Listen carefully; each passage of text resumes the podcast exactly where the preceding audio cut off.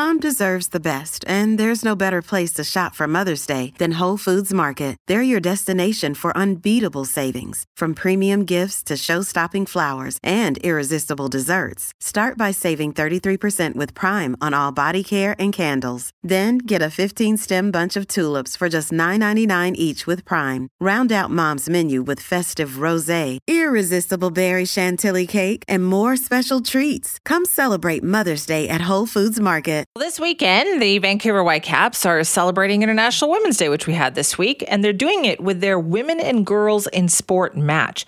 They will be hosting their Western Conference rivals FC Dallas tomorrow at 2. And you'll see something more than soccer there, actually. There's a lot of events going on to celebrate uh, women and girls in sport, but you will also see our next guest, Vancouver's very own athlete artist Carling Jackson, who will be live painting a mural during the game and joins us now to talk about that. Carling, thanks for being here. Thanks so much for having me. This sounds really fun. Have you done something like this before? I actually have. I actually painted, I was the first sports artist in history to paint at the World Cup, which was in Qatar this past December, but I've never actually painted on field, so this is going to be interesting. Okay, so you're going to be on the sidelines. Yeah. Carling, doesn't that seem like you'd be a little distracted? Like you'd be watching the game. What are you going to be working on? What's the mural going to be of? So it's going to be kind of a scene of BC Place with some of our Canadian women's national teams on the pitch and then like little girls kind of in the foreground watching them play. Wow, this is going to be uh, amazing. Are you worried about the distraction? Oh, I told some of the players who who actually saw it and hit me up for some artwork. I'm like, guys, just try to direct the ball, steer it away from me. You know, focus on the game. yeah, please don't disturb me while I'm working over Yeah. here. now, how did you get started doing this? I actually was a soccer player. I played for Team BC and got a Division One scholarship. Um, and played in the South for six years, and then had three major injuries, and then kind of a whirlwind of trying to find a new career, and ended up painting athletes. So that's what I do full time now. Okay, wait a minute. So, were you not always an artist, or was this something you learned later? I was like I won awards in high school for art, but I, I didn't major in it in school. They wouldn't let me because it conflicted with practice time, like studio time. So I, I picked up a brush in 2014 and taught myself how to paint. Just like that? Mm-hmm. Oh, that's uh, amazing. Did you have success right away, or did you look at it and think, yeah, I could do this? Yeah, I actually started as a human rights artist, um, and then I was like, okay, people don't want to buy very sad paintings, and so I was like, what, you know, what group of people do I know really well? I know athletes, so I just started to paint. I saw that there was a bit of a hole there, a bit of a gap, um, and I just started to to paint, you know, the kinesthetic creativity of athletes on canvas, and it, it kind of just took off. Is it challenging to capture that, the movement of athletes on, on paint? It is and it isn't. I think it's because I really understand it. Um, and so it's easier and I work I work really, really closely with the athletes who come up with one moment from their whole career that really encapsulates, you know, that gladiator emotion on the field. And so that's my favorite part. I just did one uh Richarlison actually his his the top goal of the World Cup, the bicycle kick for him. That's amazing. So, do, is it the athletes that you said? Do they come to you and say, "I, I would like you to paint me"?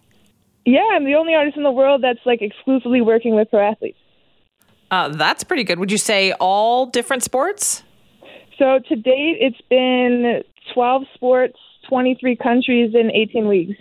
Uh, that's amazing. So, is there a sport that you still haven't tackled that you think this is this is your next challenge? Ooh, I want to. Yeah, I want to do surfing and golf. Those are two I haven't I haven't painted yet. Well, why, Carling? What has been wrong with surfing and golf? Just wait. I, I have a rule. I wait for the athlete to reach out. So I, I just painted for Tyron Woodley. So he was a five-time UFC champion. That was a really cool one. So of his all his fights, he chose this one moment. Um, so that was a new sport I just did. Okay, that's amazing. Uh, What is the key here, though, Carling? Like, how do you capture the spirit of, of someone, so- of an athlete?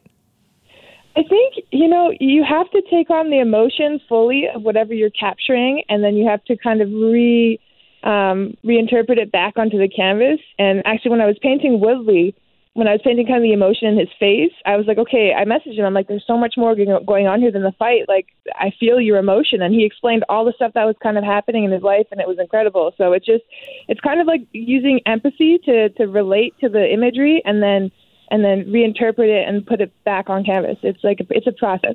It also sounds a bit cathartic. Definitely, yes, definitely. My job is therapeutic, very therapeutic. Well, they must. Yeah, they talk to you a lot about that too, right? Uh, they must. Yes. They must be blown away by what you're able to capture. Yeah, it's it's a it's a unique job, and I think it really helps being an athlete. I don't think I could do it if I if I didn't really fully relate to to what they go through. So, what is where is this mural going to go when you're all done? I'm not really sure. I haven't asked the the Whitecaps yet, but I'm excited to see you know what they do with it. I think I'm also going to have like little girls come down and draw themselves in the stands, so that'll be really cool. Uh, that's adorable. Now, yeah. you said that you were, you know, obviously a student athlete. You played pretty high level of soccer. What's it like? How important is it for us to encourage girls to play those sports at those at those levels? Like, what kind of a difference do you think it made for you?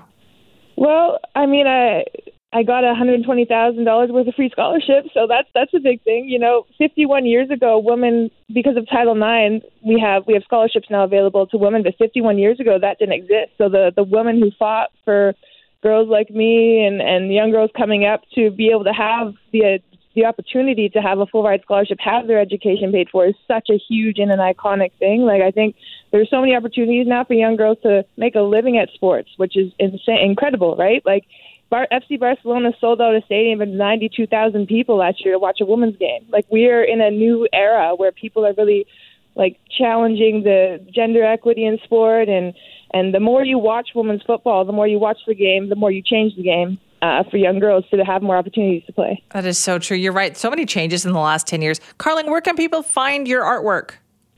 Uh, they could just Google the athlete artist or Carling Jackson art on kind of all platforms. We will do that. Hey, good luck tomorrow. Thank you so much.